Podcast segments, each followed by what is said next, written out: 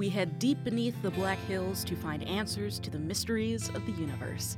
From South Dakota Public Broadcasting, today is Tuesday, May 16th, and this is In the Moment.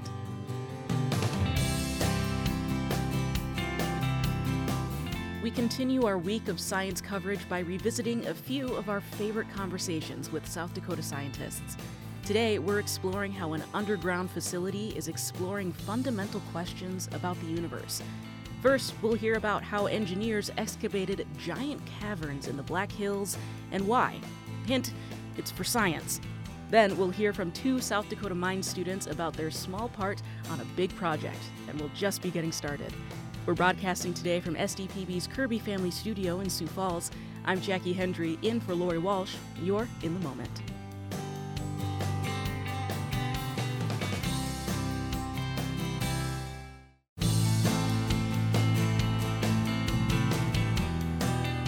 Jackie Hendry in for Lori Walsh.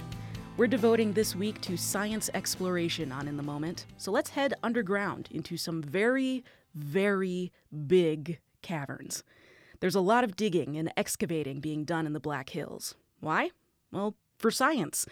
The Deep Underground Neutrino Experiment, or DUNE, involves building colossal caverns beneath the Sanford Underground Research Facility. Joshua Wilhite is one of the lead engineers on DUNE. He joined us in January to help listeners wrap their minds around who's digging these caverns, what role they'll play in scientific advancements, and just how mind bogglingly big they are.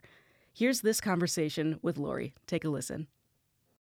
Tell us a little bit about how big is big when we're talking about cavern excavation. Help us understand the scale of what's underway. Yeah, so these are some of the largest excavations ever to be done, uh, especially at this depth anywhere in the world.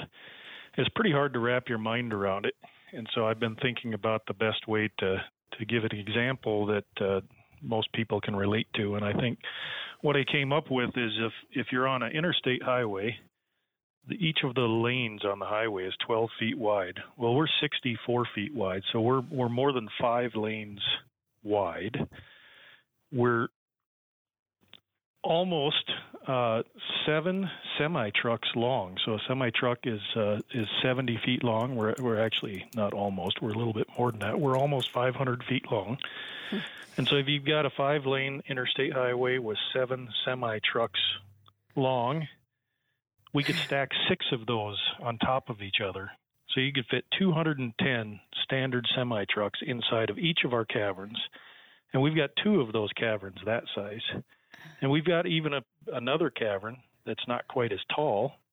It's only about two semi trucks tall, but it's a bit longer, so you could fit nine semi trucks long within that cavern at the same width. So we could uh, we could fit a lot of trucks underground if we could get there. Very, very large caverns. Wow. Um, obviously, the experiment itself is so fascinating and uh, groundbreaking for science, but the engineering of how to even create this is equally fascinating. Um, what kind of operation are you running when it comes to staffing power, safety, just figuring out how all of this works? Sure. So, as you can imagine, working uh, in in this kind of environment, there's a lot of people that need to be involved. Uh, a lot of engineering to get us to the point where we could do the excavation. Right now, I work for the Fermi Research Alliance, and we've got uh, 13 people that are on staff. And we've got a construction manager that we work with, Kiewit Alberici Joint Venture. They've got about 30 people. And all of those people help us to manage the actual performing contractor, which is Thyssen Mining.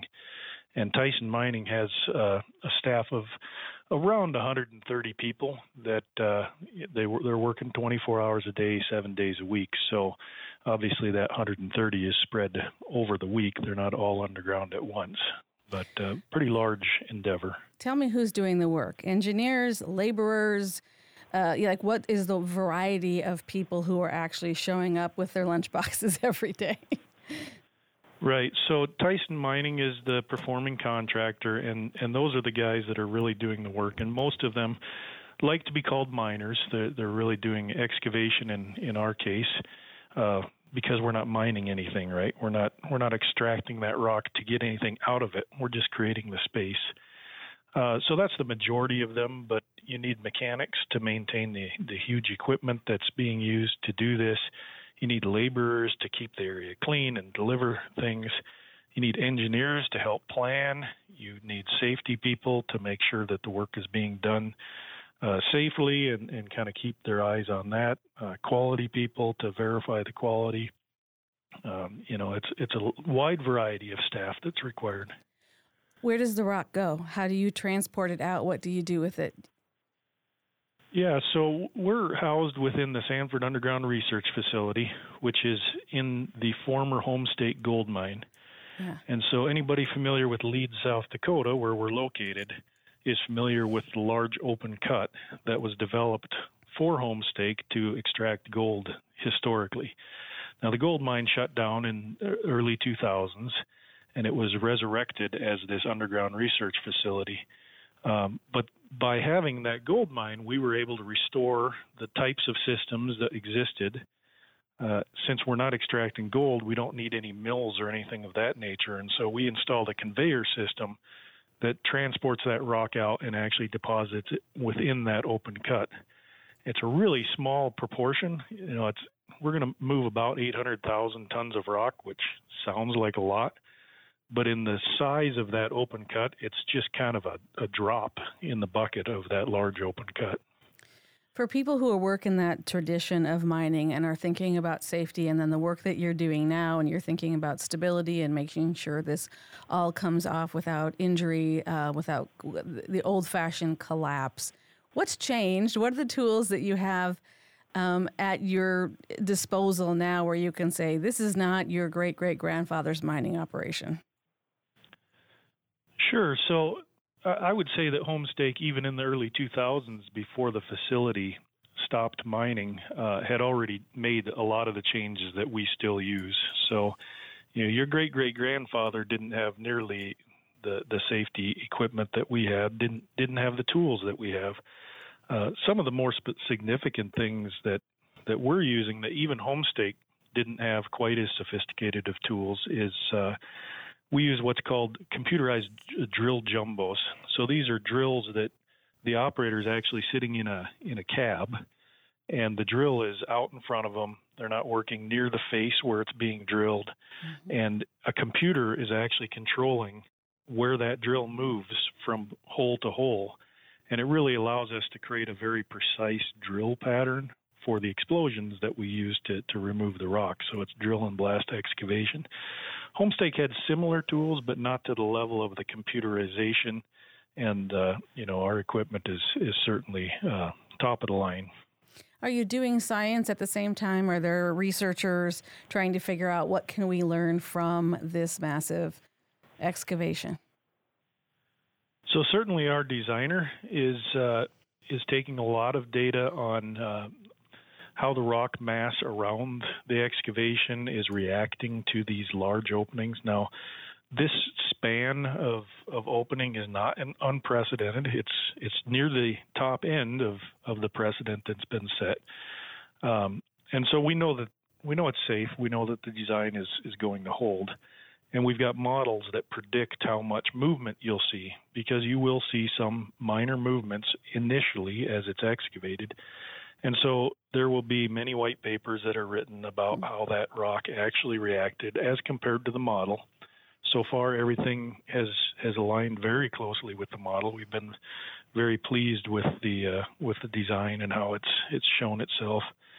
Um, so there's that that type of science going on.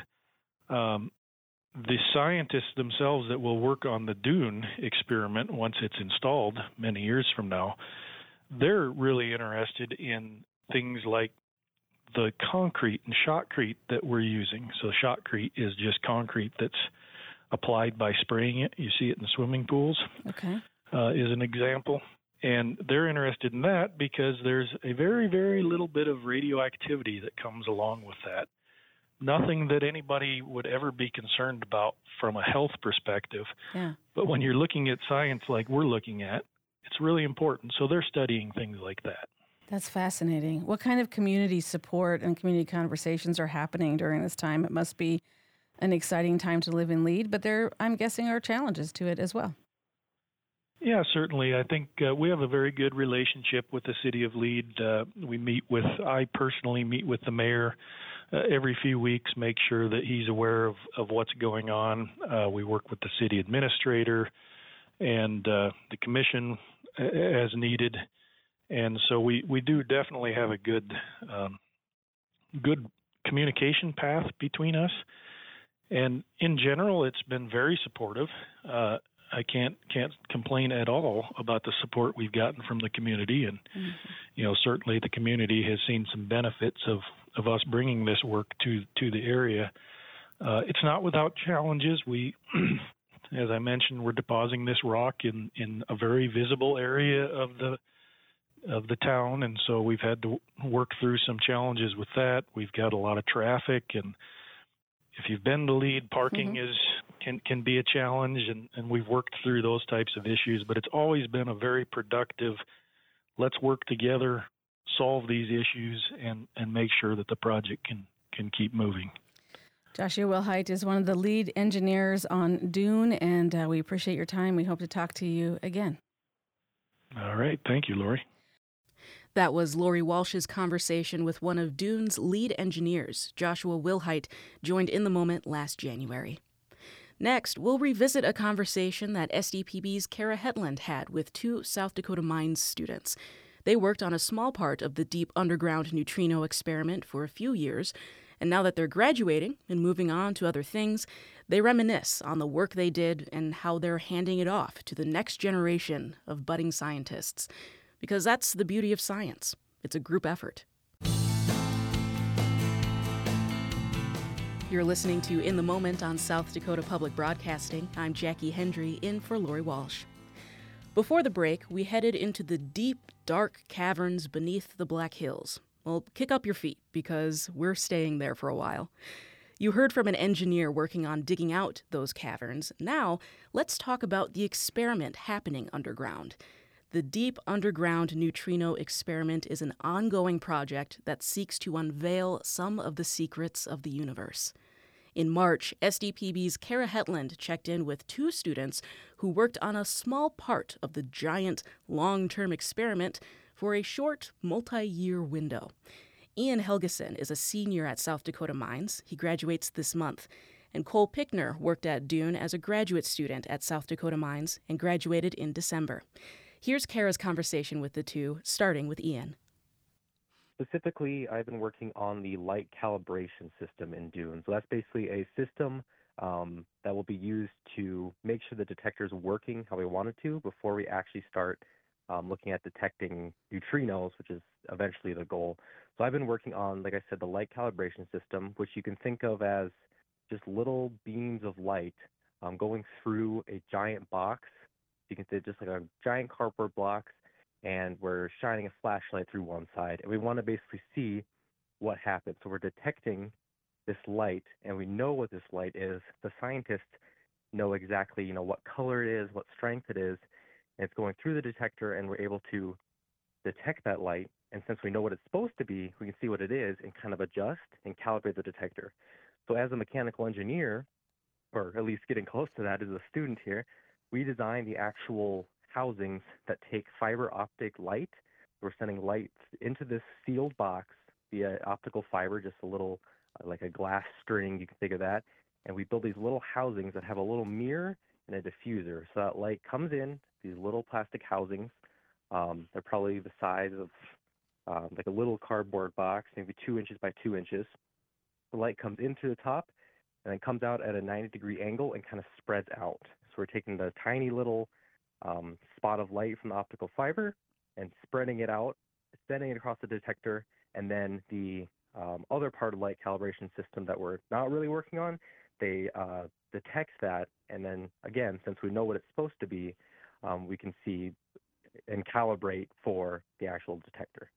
Okay, so this is really um, you know what it's supposed to be, and you have to make sure that that the sensors are really capturing what it's supposed to be. Yep. So, so again, if we know Let's what it simplify is, it. The right? sensors. Yeah, yeah. So the sensors.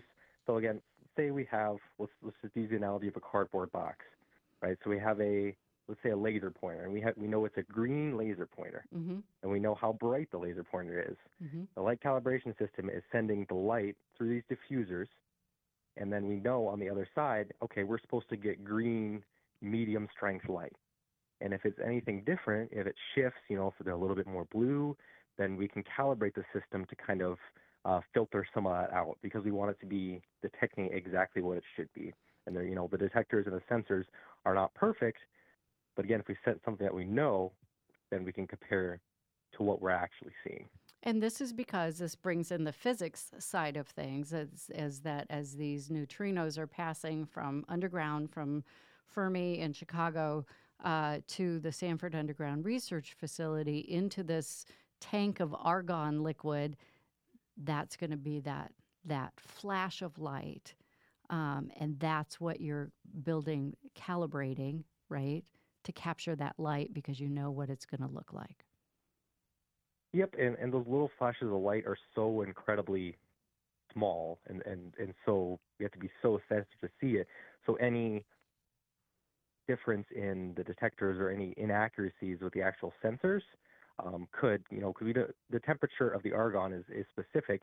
There can be little, you know, if there's any impurities, you know, think if there's any dust in there. Now there shouldn't be, but we're not for sure, and we want to calibrate so we can basically get rid of all that extra noise that could be in there that we don't know. Because once we seal up the detector and we fill it with this really, really, really cold liquid, um, it's pretty much impossible to open it and go see. So that's what the calibration system is giving us a little bit of adjustment so we can see only the little neutrino flashes of light that we actually want to see. Right, and I mean, there's no opening up the door and fixing, uh, fixing this. Um, so how No. are you? How are you sure it's going to work? Well, uh, we're not sure yet. Um, you know, this is what I, I guess more specifically what I've been working on is Proto Dune 2. So this is the second prototype run. So they had a Proto Dune 1. So that was the original prototype, which is just a smaller version of the full Dune. And the full Dune right now is getting worked on up at uh, the Sanford lab underground. So Proto Dune 2 is hopefully the last prototype and is planned to be the last prototype before we go to the full Dune. So we're basically practicing our techniques, um, practicing, you know, if these housings are going to work in sitting in, again, liquid argon, super, super cold liquid, Mhm. um, for many years, and testing that in a smaller proto dune prototype before we put, you know, hundreds of them in the full dune, because the scale is is pretty different there. Um, so that's why we're doing right now and using and basically figuring out how we're going to make these for the larger scale project in the future. And so you're a senior, about ready to finish up uh, and graduate in May. What comes next for you? Uh, I will be working with a uh, engine or electronics manufacturing company uh, in Rapid City. So I'll be staying around, sticking around South Dakota, and uh, working for them right after graduation. So you you have to give up this project. What is that? How, how does that feel? Um, it definitely, I'm definitely gonna miss it. Um, it's been a really, really good experience, especially working with our international partners um, and learning about all these different labs and all these different physics. And granted, I am not an expert in theoretical physics now, um, but it's really interesting to have to connect these these really complicated physics concepts and actually figure out how we're going to do it um, as a mechanical engineer. And that's one of the reasons that I went into this field, uh, is because I want to take some of these really interesting concepts that these um, physicists come up with and, and these really complicated things and, and make something that we can actually practically see. Um, and so it's definitely going to be uh, missing this project. Um, and again, like this, all the people too, um, with my colleagues here at School of Mines and, and internationally. Um, it's just been a really, really great experience. And I hope to stay definitely in the loop and stay in communication um, and give some of that feedback if I'm ever, if I'm ever asked that. So you'll keep an eye on the experiment and how it's going. Absolutely, yes. Yeah, but it it must be tough to walk away from too. It definitely is, but I also, you know, eh, when I started as a sophomore, it was such a great project for me to grow as a student and an engineer. It really helped me develop my communication skills and develop all those more technical skills. So I think it's an awesome opportunity, even though I have to step away, for somebody else to step up um, and kind of keep the, the cycle through the team of mechanical engineering students and physics students. And that's that's kind of the beauty of university. You know, it's sad that you have to leave some of these projects, but the next generation is always coming up and always growing, and it's really um, makes me happy to be able to give that opportunity to somebody else here. And bringing a new perspective. Exactly. Yeah.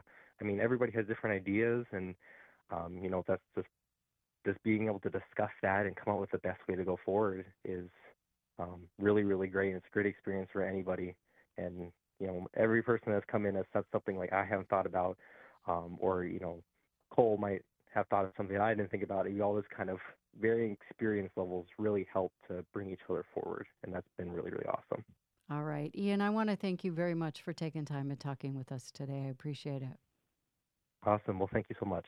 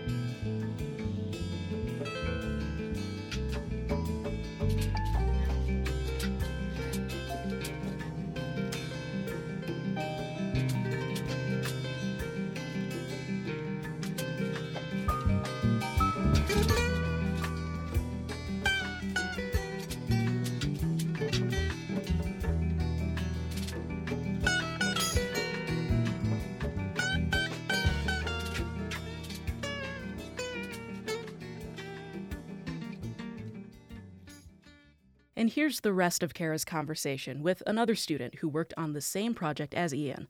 Kara spoke with Cole Pickner by phone. He was a graduate student at South Dakota Mines and graduated in December.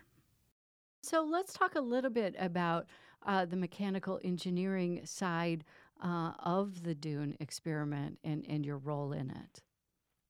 Sure. Okay. Um, so I guess from a kind of high level perspective, uh, our team was responsible for the design and implementation of um, the calibration system of the detector, um, which basically means that we were building the equipment uh, that would be installed in the system um, to kind of teach it how to uh, look for neutrino uh, interactions in the detector. So a lot of what I did uh, as far as the mechanical design side is um, create kind of um, new ways of uh, testing different things like um, fiber optic cables and uh, different parts and components and stuff like that. Um, these all had to be in a cryogenic environment, meaning really, really cold, which uh, having something operate that way for, uh, you know, the intended life cycle of 20 years um, is definitely an engineering challenge. Um, I guess we also required like a lot of kind of novel, unique parts. So we were able to really put our thinking caps on and develop some creative solutions uh, that could be just easily 3D printed and stuff. Um, so really, we didn't have a whole lot of limitation on what we were able to design and build. How long did you work on this project? Uh, about two and a half years. Okay. And how much creativity and freedom did you really have? Um, it kind of would depend on on the task, I guess. Um, a lot of it was pretty collaborative with some, uh, you know, more high up figures like in the Department of Energy and over in Europe and CERN and stuff. We kind of have direction on uh, what they might want. Uh, some of the stuff, though, um, was really here is some goal that we need to accomplish and uh, try to come up with some solution for it out of the box. So in those instances, that was very uh, very much a, free assignment. If you can come up with a solution, let's see it type of deal. Did so that you? was really fun. Uh, I'd like to think so. Do you feel you had a direct impact on this part of the project? Um, uh, me personally, or, or Yeah. the group? Yeah, you personally. Yeah, I, I, I think so.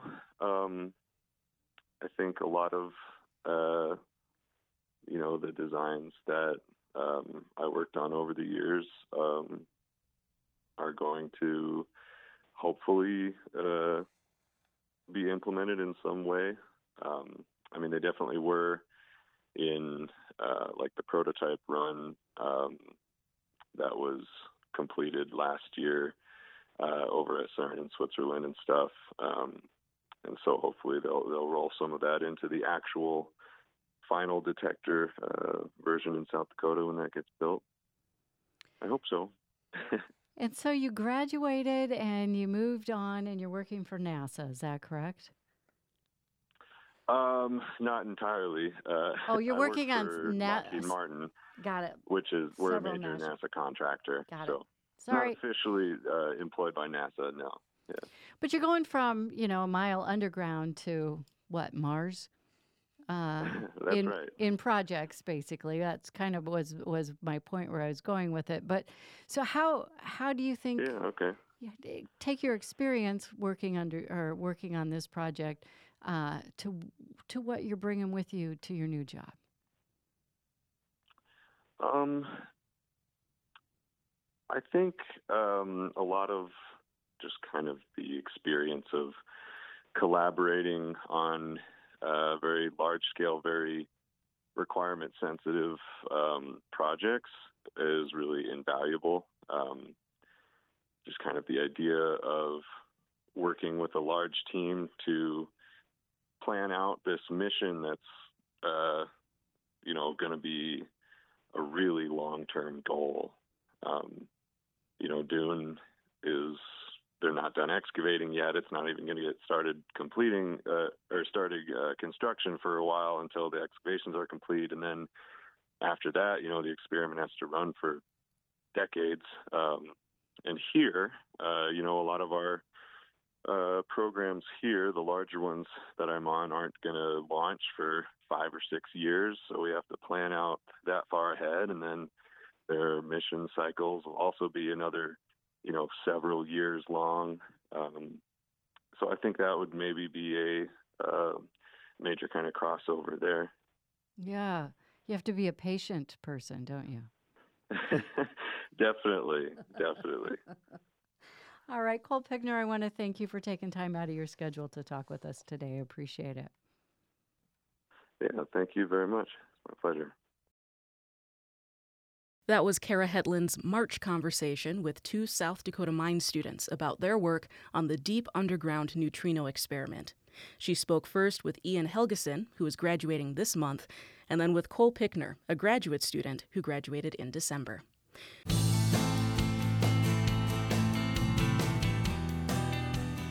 You're listening to In the Moment on South Dakota Public Broadcasting. I'm Jackie Hendry in for Lori Walsh. When SDPB's Lee Strubinger toured the Sanford Underground Research Facility in 2018, he checked in on an experiment exploring the beginnings of the universe. That's right, the beginnings of everything. The Majorana Demonstrators experiment is over now. You'll hear more about its results later in the hour. But when Lee visited in 2018, the experiment was still chugging along. Lee spoke with researchers back when they proved they can create an environment that lets them see what's called neutrinoless double beta decay. In layman's terms, it's a reaction that researchers said may help explain why matter exists in the universe. We are made of matter, so the experiment tried to explain why we exist and why everything in our universe exists. Here's Lee's reporting from inside the Sanford Underground Research Facility about how the Majorana demonstrator did its thing. Take a listen.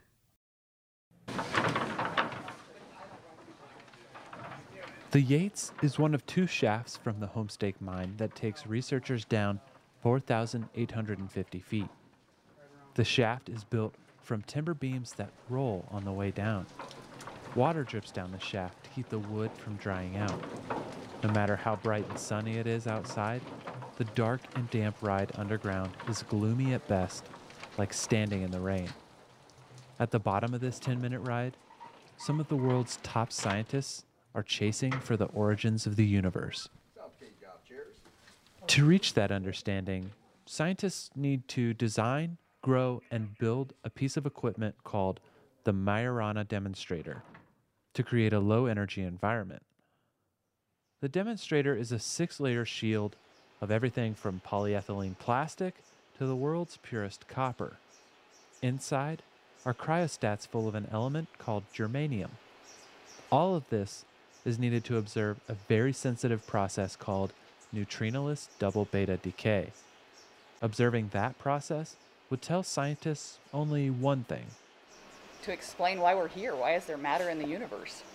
That's Cabot Capitan Christofferson, a spokesperson with the project. Earlier this year, researchers created an environment free from background interference to potentially observe the decay process in the element germanium. Christofferson says observing this process in a normal environment is like trying to hear one voice in a crowded room. Eliminate all the other things that are making noise, then you can hone in on the one thing that you're trying to listen to, or in this case, observe. And so, eliminating background from the material that is surrounding the germanium is the key so that we can focus in on the actual noise that the germanium would make, or the signal that the germanium is making. Just to reach this point took eight years and required what's called a Class 100 clean room, an immaculate, filtered environment. Researchers must wear Tyvek suits to protect the experiment from any oils and particles on the human skin. Any cell phones and glasses must be wiped clean with alcohol towelettes. It's a lot of effort, but what these researchers are hoping to observe is very, very rare. Neutrinos are everywhere. Trillions pass through us at any given second. They're subatomic particles produced by fusion reactions inside stars. However, here, researchers are on the hunt for a reaction that does not produce a neutrino. Vincent Guiseppe is also a spokesperson with the project. He says observing a reaction without a neutrino tells them something special about the properties of the neutrino. It means it's acting in a way that doesn't make sense given our standard way we look at physics and particle physics.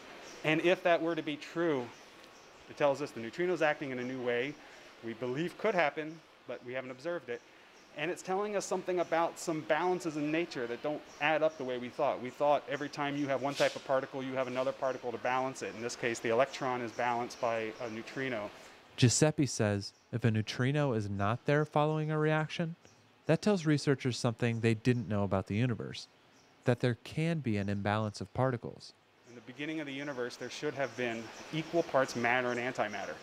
We look around, I see you, I see the building, I see the stars, I see the sun. That's all matter. Yet all the matter and antimatter should have annihilated or basically canceled each other out. But after all that cancellation happened in the early universe, a tiny speck of matter was left over, and that tiny speck is everything we see. Observing a reaction without a neutrino is a lot like winning the lottery. Phase two of this project will quadruple in size and take place in an underground lab in Italy. Currently, the demonstrator uses 44 kilograms of pure germanium to detect any of this special decay. Phase 2 will require 200 kilograms of germanium and start in several years. Phase 3 will be even larger. Guiseppe says the larger the project, the more chances they'll observe the phenomenon. If it's behaving in all the ways it's been behaving, this would be a really exciting thing to see. It'd be an exciting process, uh, decay to see, because it would show us it would, it, it would almost be maybe not the final act, but you could almost imagine it being the final act of the neutrino. This is the, the, the climax of its story. Uh, we've, we've explained a lot of how it acts, and now we find out it, it's indistinguishable from its antipartner. It, it can allow this sort of decay that we're looking for to happen. You know, this is the thing that would you could imagine being the, the final act of its play, and it's going to get the most applause. A five minute underground trolley ride away at the bottom of another mine shaft, a team of researchers will work on what's called the Deep Underground Neutrino Experiment, or DUNE. Scientists will shoot a beam of neutrinos from Fermilab in Batavia, Illinois, 800 miles to the Earth to detectors in the Sanford lab.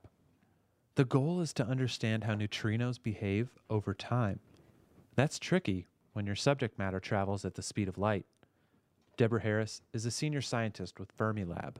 And the problem is that if something is going very close to the speed of light, or at basically at the speed of light, if you want to wait a certain amount of time, that means you have to go a very long distance.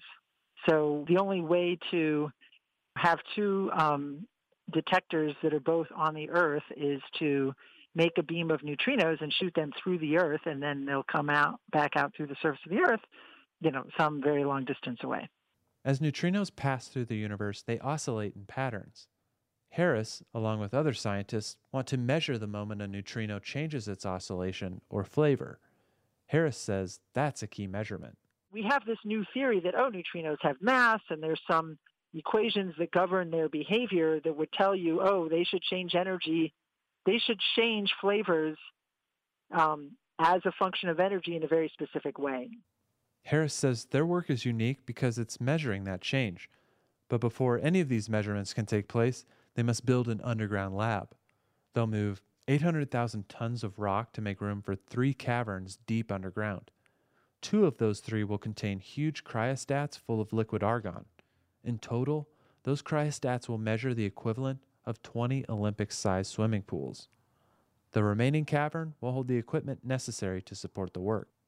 Chris Mossey is the Deputy Director for Construction.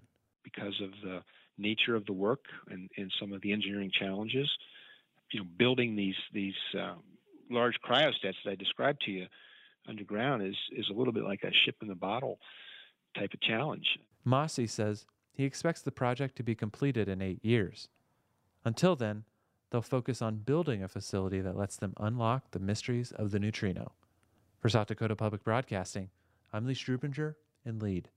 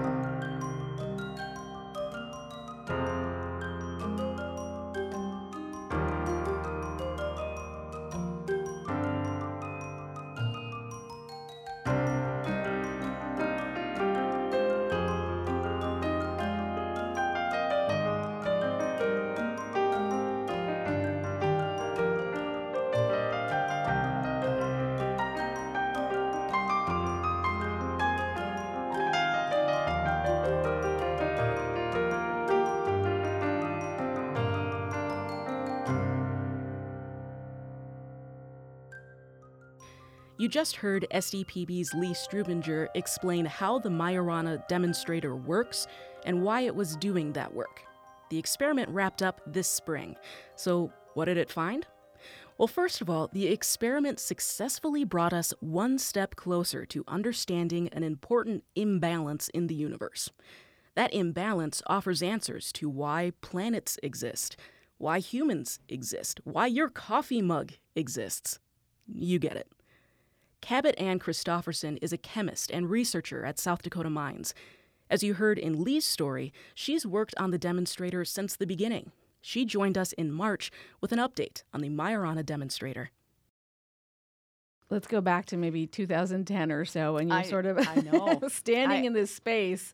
Did you ever is. think? Tell us about that. Yeah. Well, it, it's fantastic that, that we've had such good coverage over you know the past almost 13 years of this experiment that's been going on, and you know the the point of being here is is that last week we had a, a very big um, publicity uh, that was really to show the broad physics program that the Majorana demonstrator completed at SURF. Uh, our final results, uh, the paper was just released, and the new directions that we're able to do with this science that it's, is at SURF. And, and I just want to take a moment to uh, you know, to thank our host lab, uh, Sanford Underground Research Facility, that you know this experiment was conducted in.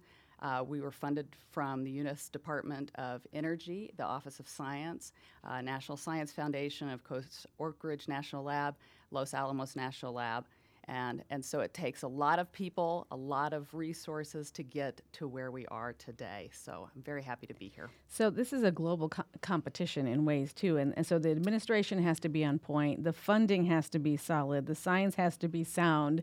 What does the success of this exhibit and the potential scalability of it mean to you?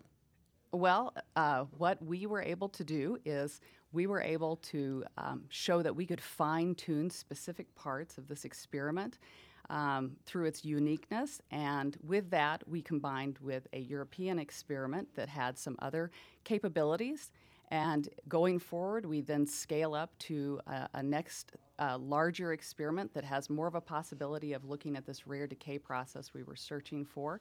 And then the next phase is an even larger experiment. So, uh, you know, you think that maybe this is, you know, not resources well spent, but if you think about it, this is basic research, and as you scale, you discover more, you invent more, and we have a great amount of benefit that we get out of all of these technologies that are developed for these types of experiments, plus training the next generation of scientists. Yeah, let's talk so about a couple of those here. things. And I want to start before we get to the scientists and the South Dakota students, undergrads, sure. postdocs, everybody. Um, yep. Let's go back to that ultra pure copper. When you talk about the technology that needs to happen, how important is that process and what you learned about creating that ultra pure copper going to do in the future in other applications or in this oh, application? Yes, yeah. yes. Say more so about that. that was one right. That's one of our, our, our key things that we take forward into the next experiments. But let me just give you a little step. You know, we we use uh, germanium enriched germanium 76, which has to be ultra pure. But you can't just take a material and put it in a normal container and see what's going to happen. You know, we we took all of these materials, fabricated in house uh, or through special controls, and we assembled it underground. So, eliminating that possibility of noise or interference from the surface. And then, as you said, you know, this ultra clean copper was one of the components that eliminated all of this background noise that could create an overshadow of this very, very tiny, minuscule energy uh, point that we are trying to listen for that will help us understand how matter behaves. And so that uh, those clean materials, clean techniques, uh, these inventions of new types of detectors and uh, low noise electronics uh, that other other avenues will benefit from. That's what was developed for this experiment going forward. Yeah. For listeners who are a little unfamiliar to this, um, catch them up with this imbalance in the universe and what what is the big question that you're sure, trying to get sure. closer what to answering? Yeah. yeah. The big question is if we think about uh, when the universe was created matter and antimatter were in equal matters and uh, are in equal amounts. Mm-hmm. So as they come together, they you should just have uh, an annihilation with a release of energy, and that's all that remains. But what we see is, is that there's matter that remains in the universe, and we don't quite understand where that imbalance comes from. So, you know, understanding how matter is interacting is an answer of why, you know, the universe is here. Mm-hmm. And so what we look at is we look at these processes of, of the neutrino um, that may answer this question about this tiny, minuscule, uh, you know, with very little matter, no charge, uh, that is emitted from uh, reactions. We see neutrinos coming from the sun every day. They're released as hydrogen uh, fuses to form helium. We see it coming off nuclear reactors. There's neutrinos coming out of you because you're radioactive, out of a banana.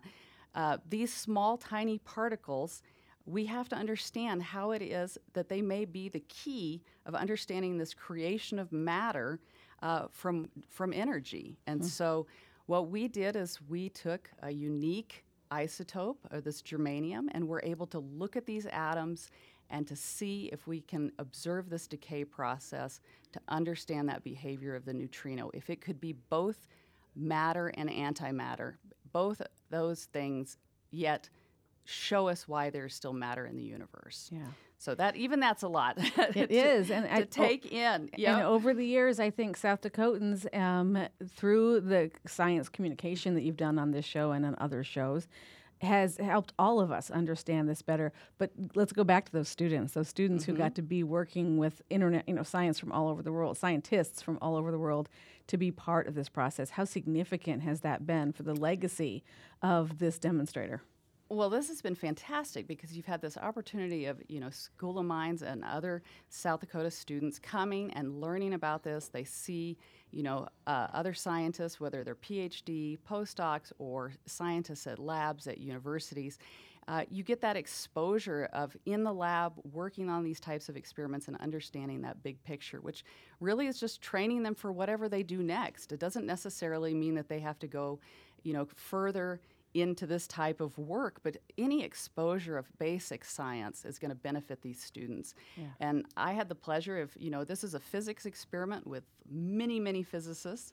Being the chemist, of still being able to bring in uh, a wide variety of students from the School of Mines, regardless of what their major was. I mean, we've had biology, uh, mechanical engineers, chemical engineers, chemists, physicists that have come and they get this exposure and they see all how science and engineering interlinks, how you benefit from those collaborations to build an experiment. And I couldn't have done it without them. I mean, yeah. so being at the School of Mines, I get a wealth of students that are qualified to come and work underground and learn and then go off and be the next generation of scientists that'll do these types of projects in the future. Real quickly, are you working on the next generation of this experiment? Are we going to continue? I, I am. Awesome. I do. I, I ha- yeah, I have a I have a big, a big role. And uh, great news, um, you know, SURF has a, a, part to play in this too. You know, this experiment happened at SURF, and yeah. and we do have a next generation of what is happening down there. We we um, modified the Majorana demonstrator into a new decay process we can talk about in just a second. But um, going forward, uh, we we have this ultra clean chemistry lab. We grow the electroformed copper yeah. underground. And this is just something that benefits uh, SURF going forward. Even if the next experiment is not there, there's still a part contributing to this experiment with the chemistry of these ultra pure materials that need to be in the fabrication of these next generation experiments. That's our show today. We hope that it served you. We say goodbye to the underground caverns beneath the Black Hills for now, so instead, we head to the surface. We'll have more science coverage tomorrow, this time all about biology and chemistry. We'll meet South Dakota's hoppiest residents with herpetologist Dr. Jake Kirby. He explains how a warming climate helps and hurts your amphibious neighbors. We'll also revisit Lori Walsh's conversation with chemistry and biochemistry expert Dr. Rachel Willand Charnley. They dove into how cancer cells trick the immune system and what that means for treatment opportunities and the human lives at stake. We'll also explore the stinky science behind algae blooms and the ongoing evolutionary battle between monarchs and milkweeds. I hope you're as excited as I am. I'm Jackie Hendry, in for Lori Walsh. Thank you for listening.